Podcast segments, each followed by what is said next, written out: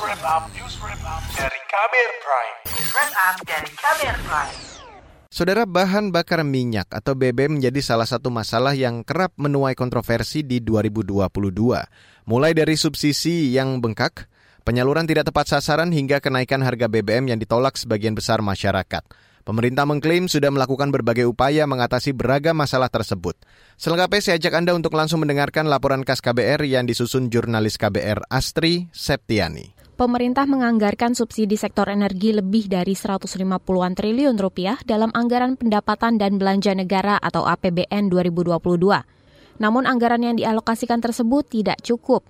Sejumlah faktor menjadi pemicu bengkaknya anggaran subsidi energi yang dianggarkan oleh pemerintah. Antara lain melonjaknya harga minyak mentah di pasar global, yakni di atas 100 dolar per barel atau per 158 liter, serta perang antar Ukraina dan Rusia yang menyebabkan gejolak perekonomian dunia. Selain itu, menurut Kementerian Keuangan, konsumsi dan subsidi bahan bakar minyak atau BBM baik jenis solar maupun pertalite lebih banyak dinikmati rumah tangga mampu. Menteri Keuangan Sri Mulyani mengatakan, untuk BBM jenis solar, 95 persen konsumsi dan subsidi dinikmati rumah tangga mampu. Hanya 5 persen yang dinikmati rumah tangga yang miskin.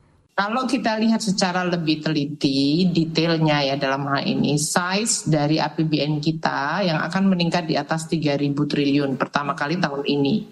Ya. Tahun ini melonjak ke 3.000 triliun dari 2.750, purely karena kita menaikkan subsidi BBM dan energi hmm. lebih dari tiga kali lipat. Yeah. Dari 152 triliun menjadi 502,4 triliun. Pemerintah lantas mengatur strategi untuk mengatasi bengkaknya subsidi energi yang berdampak pada tertekannya APBN 2022. Strategi yang ditempuh pemerintah salah satunya dengan menaikkan harga BBM September tahun lalu. Sebagai ganti kenaikan, pemerintah menambah bantalan sosial sebagai bentuk pengalihan subsidi BBM. Totalnya lebih dari 24 triliun rupiah.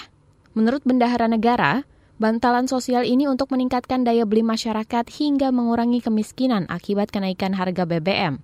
Ada tiga jenis bantalan sosial yang diberikan, yakni bantuan langsung tunai atau BLT, dan untuk sektor transportasi seperti angkutan umum, ojek hingga nelayan, dan tambahan perlindungan sosial.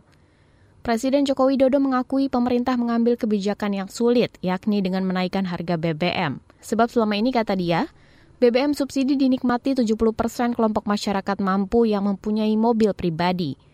Namun ia mengklaim harga BBM dalam negeri masih terjangkau dengan subsidi dari APBN. Saat ini pemerintah harus membuat keputusan dalam situasi yang sulit. Ini adalah pilihan terakhir pemerintah, yaitu mengalihkan subsidi BBM. Sehingga harga beberapa jenis BBM yang selama ini mendapat subsidi akan mengalami penyesuaian. Dan sebagian subsidi BBM akan dialihkan untuk bantuan yang lebih tepat sasaran. Cara lain yang ditempuh pemerintah untuk menekan subsidi energi adalah dengan membatasi pembelian Pertalite menggunakan aplikasi My Pertamina.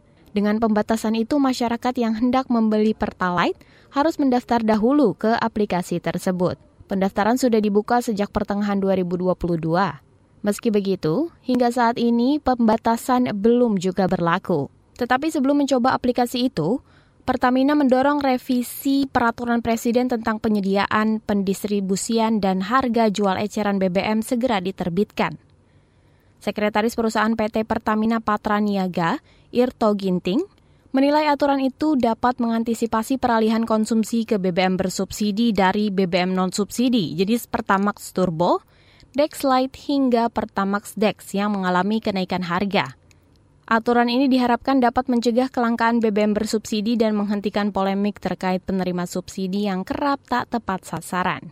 Tengah tahun ini saja kita sudah di atas kuota year to date-nya sudah terlampaui. Artinya di bulan Juli sudah lebih dari 50 persen kuotanya sudah didistribusikan, baik solar maupun pertalite. Untuk menjaga ini kan kita harus atur. Nah, salah satunya kami melaksanakan inisiatif untuk pendaftaran. Paralel kita menunggu untuk uh, revisi Perpres 191 2014-nya keluar. Beragam strategi yang dilakukan pemerintah untuk menekan subsidi energi mendapat catatan dari ekonom Lembaga Kajian Ekonomi Indef, Abrata Latov. Ia mengusulkan aturan yang lebih solid, yaitu pemberian subsidi berbasis individu ataupun rumah tangga. Enggak artinya memang yang diseleksi adalah masyarakat yang memang memiliki penghasilan yang kecil ataupun yang pas-pasan. Artinya bukan hanya masyarakat miskin tapi masyarakat kelas nah bawah ya yang memang masih memiliki uh, kebutuhan yang besar untuk komponen pengeluaran untuk energi, khususnya BBM. Demikian laporan khas KBR yang disusun dan dibacakan Astri Septiani. Kamu baru saja mendengarkan news wrap up dari KBR Prime. Dengarkan terus kbrprime.id, podcast for curious mind.